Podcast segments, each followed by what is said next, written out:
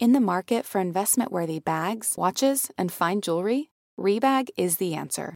Rebag is a luxury resale platform where each piece is carefully inspected by experts to ensure quality and authenticity. Use Rebag to buy and sell finds from the world's top brands, including Louis Vuitton, Chanel, and Cartier. Head to Rebag.com to get 5% off your first purchase with code REBAGNEW. Shop today at Rebag.com. That's R E B A G.com. And use promo code REBAGNEW for 5% off your first purchase. Betches Media presents. It's one person coming in from China. It's going to disappear. One day it's like a miracle. It will. We're going to all be great. We're going to be so good. This is a pandemic. The Betches Sup podcast. No, I don't take responsibility at all.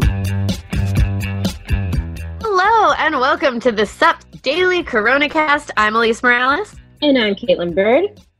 And the CoronaCast is your daily rundown of all the latest news on COVID 19, how we're getting through it, and just how close we are to ending this crisis. Let's get into it. Kaitlin, how are you? Oh my gosh, Alise, it's been so long. It's so exciting.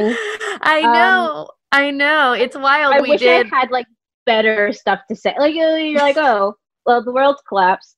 How are you doing? Um, yeah, the world my world has also collapsed. Um, and I am uh, I'm in my apartment, which is where I've been for the past 60 something days. I always lose I lose count of what day of quarantine it is. I'm impressed by people who know their exact count. Yeah, no, keeping track of it, like wow, those people so impressive. Yeah, that's not my energy at all. if I were to be keeping track of it, it would be like um like in like an old timey prison cell. Like I would be like marking it off on the wall like every day. I just thinking about that like hashtags on the wall to be like, here's another one. Quarantine. wake up in the middle of the day and you're like, can't remember what day it is. so I keep very with where I'm at. Um, this is fitting because it is Wednesday, but I keep skipping Wednesday mentally and going straight to Thursday every week. I'm shocked to find out that it's Wednesday. I think my major one is Tuesday. Uh, for some reason, Monday makes sense, Wednesday makes sense, but Tuesday, I have to often remind myself I'm in Tuesday when I'm in Tuesday. yeah. No, today is wait, no, no, not no, yes, Tuesday specifically. It's it's the middle ones that really get you because Friday you're like okay it's Friday which doesn't really mean anything anymore but it kind of means something. It's has emotional resonance. You've been doing it for years. Yeah. Uh, speaking of stuff we've been doing for years, though, or not, or like the last two days, trying to get back into years of of living, back into routines. yes, I've definitely been um, trying to like eat on a normal schedule, all of that stuff. All right, should we get into the news? Oh, news! Uh, okay. As of today, which is May 20th, all 50 states have now partially eased their coronavirus lockdowns. Connecticut became the last state to begin easing its restrictions today, um, but you know, strangely enough, uh, 17 states are still showing clear signs of upward trends in cases, with 92,000 Americans now dead from coronavirus. Um, so, I don't know. I mean, my feeling right now is like, now that it's opening up, we're never going to close. It's not going to close again. Yeah, it's it's really tough because I kind of wish that like there was more stability. Like other countries are like, hey, let's just open up a little bit, and then like shit gets bad. They're like, let's scale that down a little bit. And yeah, like testing kind of like the waters of like how much you're going to be able to like let people like interact with each other. Whereas our society is like, I know it's Mad Max, go for it. yeah, like I I think it was Spain opened schools and then closed them because a bunch of cases popped up. But I just do not see us here. Like once they reopen shit, I do not see us reclosing it, even if it should be reclosed. Yeah, yeah. Which is why I'm kind of like I'm darkly grateful for where New York is, where it's like where the door is opening like so slowly that like like with the understanding that like once you let eight million people or roughly I don't know minus like 200,000, 250,000 rich people. Um, you know, and Who are in the people New York. Berkshires? um, you know, once you once you let like eight million people resume life, like you can't put the genie back in that bottle. Like once New York reopens, it's gonna people are just gonna go wild.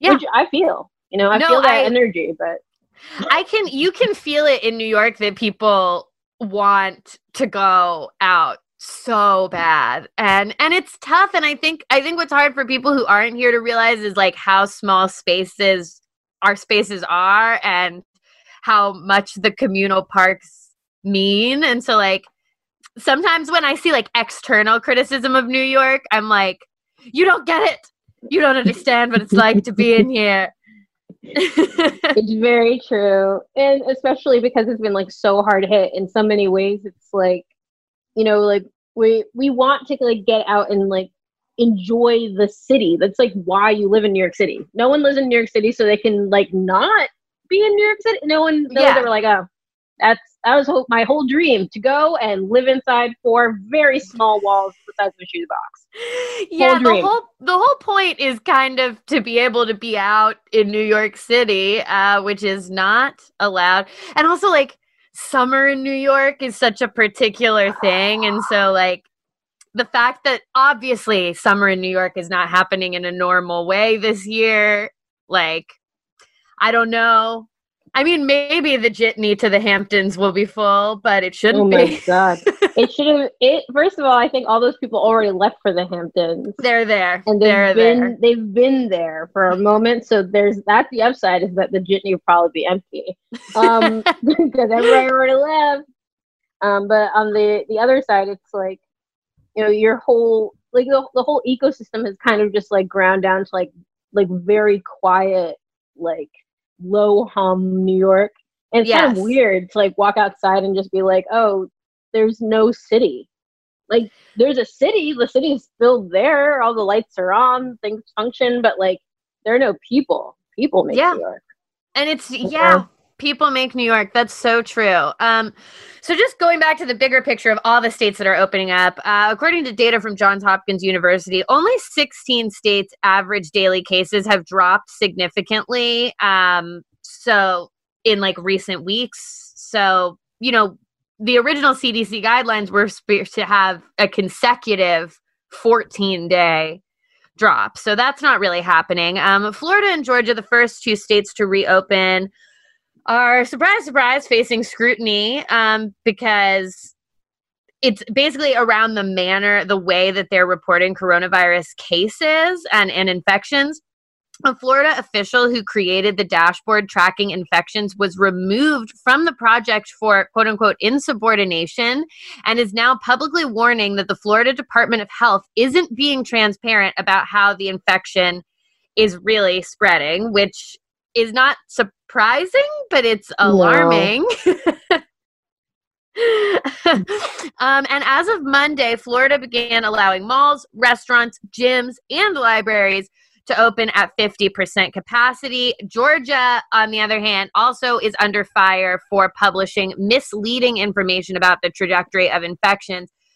So, Kaitlin, I I don't know how you feel about this, but this is also my big fear for just like the kind of information war going forward about the virus. Yeah, and it's not surprising that two the two states that we're talking about, Georgia and Florida, both were states where there were very narrow, extremely narrow wins by the governors in charge um, in the last election cycle. And Yeah, and entire- and they have they- done a lot of public manipulation to get to this place. And it, it is not surprising that both of them are, are deep allies of Trump. You know, like they're they're in this for the power gathering, in my personal opinion. Oh. Yeah, and I mean, it's not lost on me that I mean Georgia in particular, but Florida too. We're talking about elections where uh, large swaths of the population were disenfranchised, and then those very populations, so people of color disenfranchised in Georgia, disenfranchised in Florida. Those are the very people who are going to bear the brunt of all of these infections, because as we've seen, you know, people like black people are dying at higher rates because of all the various factors. So it's just like you disenfranchise a group of people and then do whatever you want with them in Florida and Georgia, apparently. Yeah, because you know it, it really comes down to, and I, I hate being like a giant nerd, but like the, the thing is, like if you're going to represent representative government, the whole point, right, is that you need to represent everybody. You know, you are representing constituents whether or not they vote for you. But what if you just decide that the only people who matter are the people who vote for you? Well, then you end up in a system that this constantly replicates, where you actually don't mind when large sections of your citizenry die off because they weren't going to vote for you anyway.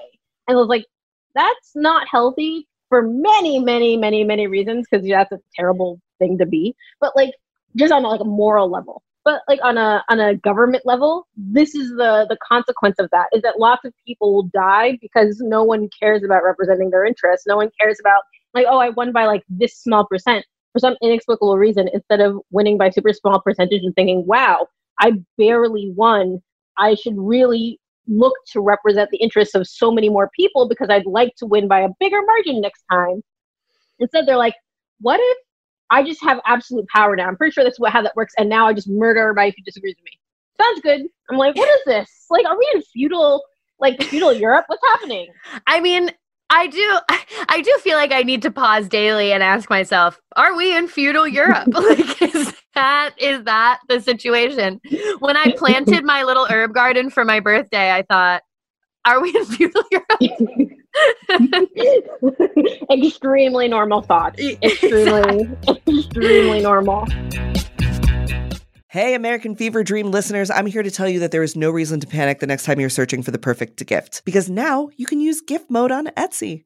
Gift mode on Etsy is here to take the stress out of gifting so you can find the perfect item for anyone for any occasion. And it's easy. You just tap or click gift mode in your Etsy app or Etsy.com, and then answer a few questions about who you're shopping for and what they like. And gift mode instantly gives you a curated gift idea list based on hundreds of personas.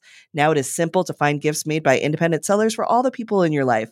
So whether you need a Mother's Day gift for the quilter or a birthday present for the vintage hunter, there is something for everyone on Etsy. Some of my favorite things to do are go to Etsy gift mode and then search absurd things like what kind of gifts do you have with Walter Cronkite on them? What kind of gifts do you have for dachshund owners? There's jewelry, ceramic, toys, board games, all kinds of fun stuff. A gifting moment is always right around the corner, whether it's a birthday, an anniversary, a holiday, or even just a day to say thank you. Gift mode on Etsy has you covered. Need to find the perfect gift? Don't panic. Try gift mode on Etsy now. Today's episode of American Fever Dream is brought to you by Nuuly. Have you ever felt that fast fashion ick, but can't always afford the super high end stuff? I have a solution for you. It's Nuuly. Nuuly has everything you need to bring your closet up to speed for the season without breaking the bank. Free your closet of impulse purchases and skip the buyer's remorse by renting instead. Nuuly is a subscription rental service, and for just $98 a month, you get your choice of any six styles. They also have inclusive sizing up to 5X, as well as petite and maternity. You get fast, free shipping and returns and professional cleaning and Nuuly's state of the art laundering facility. No laundry for you to worry about. This is the best. You just put it back in your box, send it out, and before you know it, you've got your next one. And you always have the option to buy what you love for sometimes up to 75% off. I bought the Rachel Antonoff pasta puffer from them. I was obsessed with it, like everybody who tries it is, and it was completely sold out everywhere else. So I felt like I really, really had an in there. So thank you, Nuuly. Nuuly is an amazing value at $98 a month for any six styles. And right now you can get $20 off your first month of Nuuly when you sign up with the code FEVERDREAM20. Just go to N-U-U-L-Y.com. That's Nuuly with two U's and enter the code FEVERDREAM20 and sign up to get $20 off your first month. That's N-U-U-L-Y dot com, Nuuly with two U's with code FEVERDREAM20. Nuuly subscription clothing rental. Change your clothes.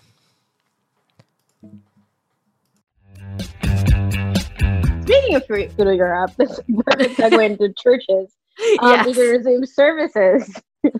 Whether or not it is safe to do so, uh, this week a federal judge struck down an order from North Carolina governor banning indoor services, allowing those churches to welcome back congregations of hundreds of people. Meanwhile, the Department of Justice is demanding that California ease restrictions on places of worship, which it claims violates residents' constitutional rights.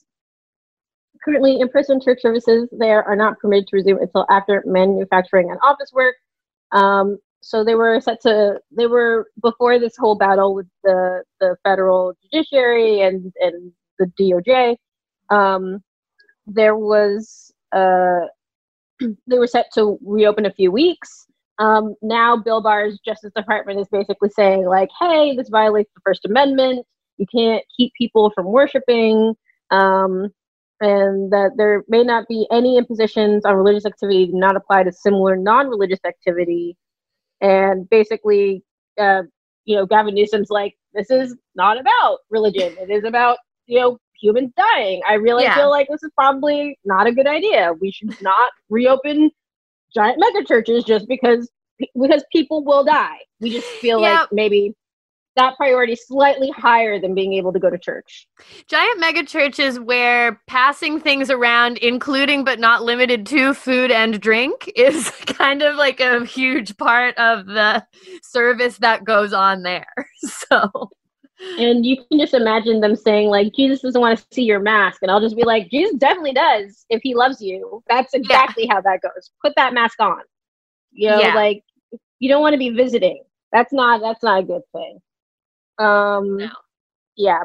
So basically, uh, and we have evidence for all of this, obviously, because previously there were openings for Mother's Day, and uh, those so two services exposed hundreds of people to the virus. And one Northern California church who defied county orders not to allow singing at religious services tested positive. Uh, singing, I guess. Um, anyway, to to gather at religious services tested positive for the virus shortly after. So I wonder if maybe Yeah. like if maybe when you're you're this is going to be a completely uninformed thought that I'm about to say, but I wonder if maybe it's because when you're singing your your droplets get all they, Oh my- they, I mean, held further from your mouth. I mean, I they're they've uh, theoretized that maybe loud talkers are are able to spread the virus more precisely for that reason, and I feel very attacked. And I would just like to say right now that that is not going to stop. I, I just want to be clear. I'll be behind a mask. I've talked louder because of the mask. So, okay, it's not going to stop. Yeah, I had not heard that information, and so I just apologize in advance to everyone that I have infected as a result of that because, yeah, that's also just not going to stop. Um, okay, uh, so now moving on to the economic impacts of this, which are many. Uh, Treasury Secretary Steve Mnuchin and Federal Reserve Chair Jerome Powell testified before the Senate Banking Committee yesterday. Um, Sparks knows, Notes version of that is that uh, things are not good with, with the Yeah. economy. Um, they both warned of permanent economic damage, but basically offered different approaches to avoiding it. Powell pretty much prior to this and then in his statements yesterday has been urging Congress to offer additional stimulus measures.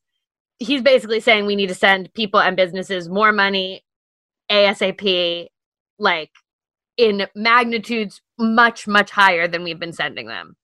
Yeah, makes perfect sense. yeah, well, we're also looking at, you know, in Europe, there have been they've the solution that they came up with is like we're just going to pay everyone's salaries and we're just giving money to these businesses to keep paying their workers and that's how they're handling all of this. We've opted for like this complicated series of loans that you have to go out and apply for the loan and you have to get on unemployment and no one can get on it because the phone lines are dead like are full and like we're going to send you weird piecemeal checks that don't really match up to your income. Freedom. That's my two words for you. Okay, that's what that feels like. I, I am free to navigate a complicated bureaucratic process. and if you fail, it's your fault. That's how that goes. Basically, is is the narrative right there, um, And- which explains why Steve Mnuchin is like, let's get more people more money. Um, Yeah, but, but so- specific people. Yes. So Powell's very pro more stimulus. Mnuchin is basically sharing the he's he's parroting what the White House wants and he's doing Trump's bidding here. So he's pushing for a swift reopening of the economy. Um yeah, so that he can force low wage workers to go back to work and people like him and his wife can zoom around on their jet and yell at those low wage workers at Starbucks or whatever it is that they do with their spare time.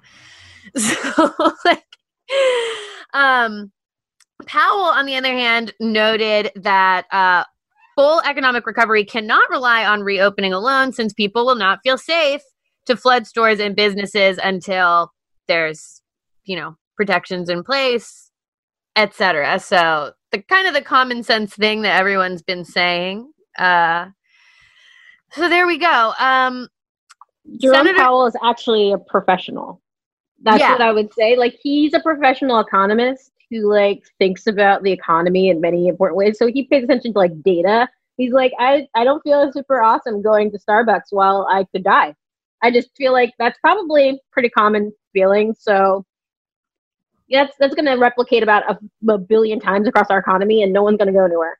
Um he's also trying to do his job which is to like manage and fix the economy whereas steve Mnuchin is trying to do kind of his job but mostly to help president trump get reelected like he's on His- the job is that as far Yes. as President Trump is concerned. Yeah it's crazy that he has alexander hamilton's job now Oh, wow, that just stabbed me in my soul. truly truly really sad to think about now Alexander Hamilton, Steve Newton. steve Mnuchin. now I'm thinking about it in terms of Hamilton with Louise Linton singing all of Eliza's songs from the musical. Louise singing Burn about like her credit cards and shit. Okay, anyway. Ohio Senator Sherrod Brown uh, actually had this to say about rushing to reopen businesses, especially those staffed by essential workers more likely to be non white and women. We can play that clip here. So how many how many workers should give their lives to increase our GDP by half a percent? That you that you're pushing people back into the workplace. You there's been no national program to provide worker safety. The president says reopen slaughterhouses. Nothing about slowing the line down. Nothing about getting protective equipment.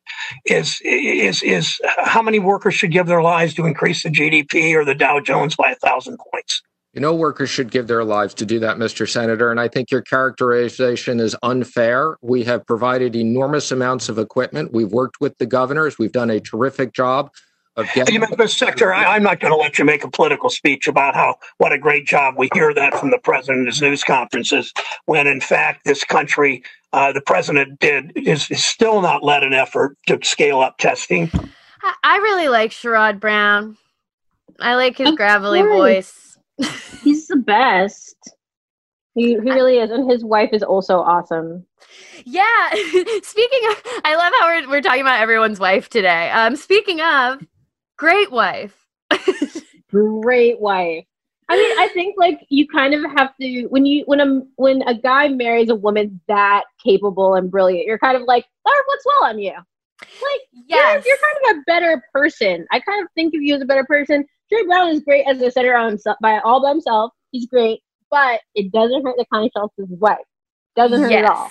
No, no, and it is it does it is always a sign to me that a man is like uh like self-actualized when he can have a wife who is like accomplished on his own level or in her own field like when she's exactly. like wheeling and dealing in her own right and doesn't really need him that i'm like oh he's he's mature when it's like a leonardo dicaprio situation and all of your girlfriends are 25 year old models who absolutely like stat are many many status levels below you i'm like what's going on there Eh, you you said it. It's the truth.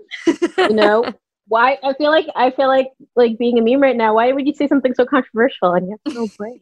It is what it is It's true.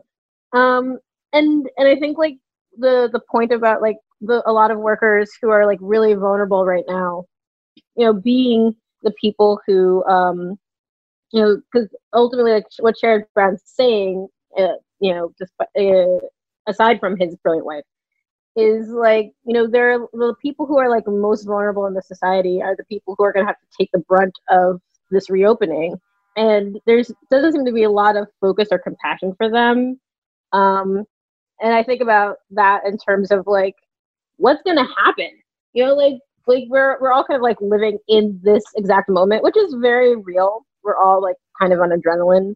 Um, but like there's no like thought about long term consequences about like what happens in like three months. Cause I remember seeing this tweet, which is basically just very straightforward, It was like the virus hasn't ended just because you are bored.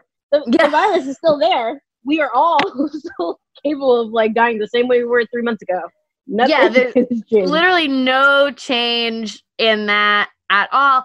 And it's really, this is something that like I've been thinking about a lot, which is that like, you know, there are all those studies that show like how much stress and how much just mental bandwidth it takes for you to live a life where you're not getting your daily needs met. So if you're like below the poverty line and you're existing in that way, like your mental bandwidth is taken up by trying to get those daily needs met. So is someone who's dealing mm-hmm. with that kind of stress going to be able to also take on all of these like social distancing guidelines, all of these different like things that need to be done to like whatever exist in society they they probably can't take that on like they probably can't take that on so by by making sure that we provide for those people we're giving them the ability to also do the social distancing and do all the things that they would need to do to keep themselves themselves and others safe. Yeah, and I also think about how it's kind of crazy uh, going back to like the Jerome Powell thing because he's like does his job. His instinct to be like give people money, like the the the thing that like creates money, the most money per dollar. Like if you spend a dollar from the federal government, what creates some of the most money back to the government? Like ultimately, like economic activity. And the answer is like SNAP. If you mm. give a dollar for someone to buy food, that food money goes directly to food immediately. There's no question. People spend that money, it goes into the economy, it multiplies immediately. It has one of the best multipliers in our economy. Just just like and that just tells you like how fundamentally people are missing basic necessities and like what kind of impact that's going to have long term because when you're talking about like mental bandwidth and and everything like that, you're also talking about like the resources to be able to routinely do things like wash your clothes. Like it's a lot easier if you don't have to go to a laundromat and you don't yes. have to for hours and you don't have to do this and then you don't have to like you know if you're like a single mom then you've got a kid stuck at home while you also have to work because you can and there's no there's nothing to split that time you you can't invite someone over to watch the kid while you work because that becomes its own thing. So then you're talking about resources to be able to maintain even being able to go work. And there's no there's no interrogation of like what structures these people have. It's just like, oh, the work needs to get done. You know, force people to do it. Exactly. Like, well, mm, no. Yeah, that's the exact way to say it. Like, no interrogation of how we actually get this thing. Okay, it's like you want to reopen the economy, great. Let's actually talk about how that would be done in a responsible way. But no one wants to do that. They're just like, no, reopen it. No one wants to do the hard work of figuring out, like, okay, what would actually have to happen? What would need to be passed through Congress? What aid would people need to be get? What like top down rules would need to be put in place? But they don't want to do yeah. they don't want to do the work of governing. They just want yeah, to be it's, it's not even just the the work of governing. It's also like thinking about how people's lives work. Absolutely at no point did they think about how their barista was living. Like no one that's not like something that you contemplate unless you are friends with somebody or you know somebody or you're just a generally empathetic basic human being. That like like, oh, how do you live life like that? And you say like, oh, well, fifteen dollars an hour. It's like, okay, well, do the math on how many dollars that is per year, and then think about can a person actually live on that? And yeah. unless you're talking about like a teenager who's living under the resources of someone who's not making that kind of money, who's making significantly more money, probably not going to be able to survive very well. And like, no. there's no architecture there to think about, like, oh, what what does it mean to have to go back to work for fifteen dollars an hour when you are in the middle of a pandemic and it could cost you every interaction costs you your life. And that kind of brings us to, I think, our last thing, um, which talks, Mm. which is new data showing how young workers have been hardest hit by the economic crisis. Um, so notably, basically, young workers were more likely to lose their job in the crisis than other age groups. Uh, these numbers are from a report published Tuesday by the think tank, the Resolution Foundation. I love the names of think tanks. Hmm. So I never, you can never, it's always just like the documents group. And I'm like, what? I'm like, oh, okay, sounds good. and the report found that people under 25 were hit hardest by job losses, with 23% of employees aged 18 to 24 having been furloughed or lost their jobs completely. Um, by comparison, only 15% of people 35 to 44 had also lost their jobs, and young people were also the most likely to have their pay cut, with 35% earning less than they did at the start of the crisis and 9% earning more. Congratulations to them. yeah, wow, that nine percent, boss. Yeah, good, good for you, honestly. Yeah, get, your- get your check. you get that bag. So, um, I I think about this a lot as somebody like we we're both I think people who lived through the the, the economic calamity of 2008 Yes, and that indeed. was our coming of age. And I'd like to point out that we are still at the age now where we're still young workers. Yeah, and therefore we have gone through a second round. I'm kind of fascinated because they've got 18 to 24 and they got 35 to 44 and I'm like there's a whole decade in between there I know. I'm like, I'd like to have what- a discussion about that yeah, exactly. I'm like, but what about us in the dark valley in between? Who, uh, yes again, not to be a meme, but uh, there's there's that meme of I think it's from Westworld of the cowboy like putting a noose around his neck and looking at another guy and going, "Your first time," because they're about to like die and then come back Yeah, to yeah, life. yeah, yeah. And I always think about that to like the slightly younger Gen Z people. I'm like, welcome, welcome, to the session.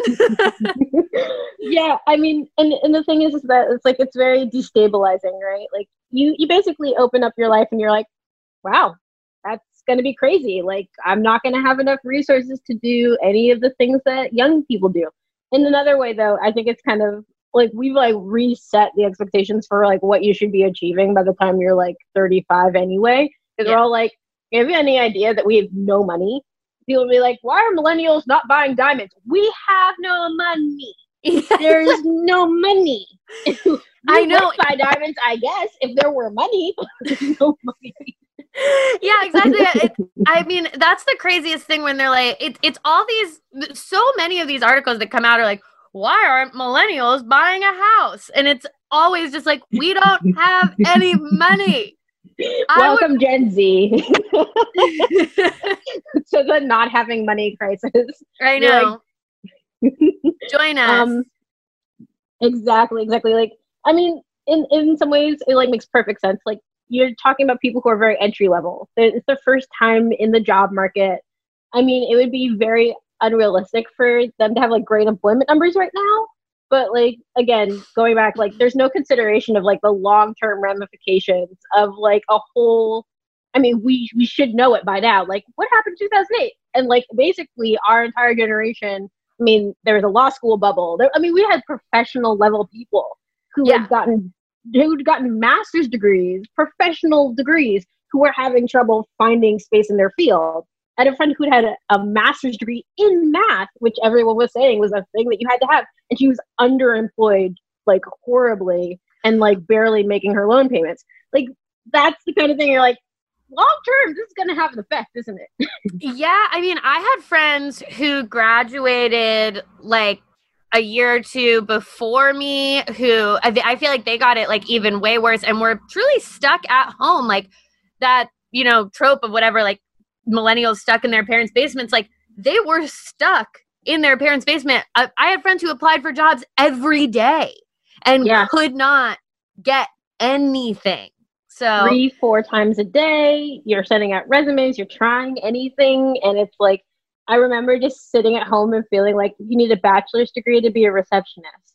And just like feeling a piece of myself die yeah. as a college dropout, where I was like, I didn't finish my degree, so I guess I can't be a receptionist. Like, and then you're just like seeing like this like massive. And then I think about someone who just finished four years of college and took on a crapload of debt, and they're being offered receptionist. And I was like, Yeah. something feels very bad here. Something feels bad and wrong. It's like you apply for jobs over and over again, and then you finally get one, and the terms of the job are so disrespectful because they know, like, they know that you need it. So they're like, we're going to pay you $5 a day. You work 80 hour, like, you work 80 hours a week, and we get to slap you when we want. And you're like, okay, cool. okay, I'll take it. It's so depressing, but it's so true. I mean, I I think like in some in some ways, like the pandemic, the fact that like it's not solved.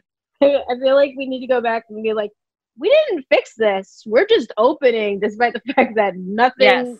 Nothing got fixed. Absolutely zero percent got fixed. We've just come desperate enough that we that a huge chunk of our government is like, if we don't get money flowing again right now, I will not be able to get my second yacht. And it was in the middle of construction. Must must reopen. And I mean, that is an emergency. I Um, mean, you can't just live on the first yacht. I mean, what what's that about?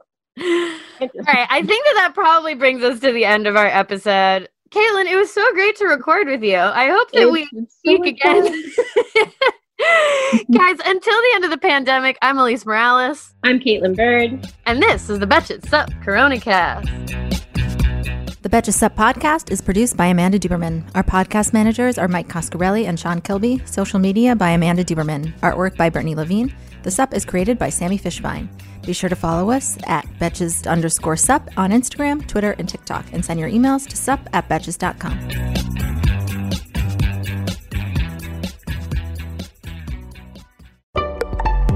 Betches.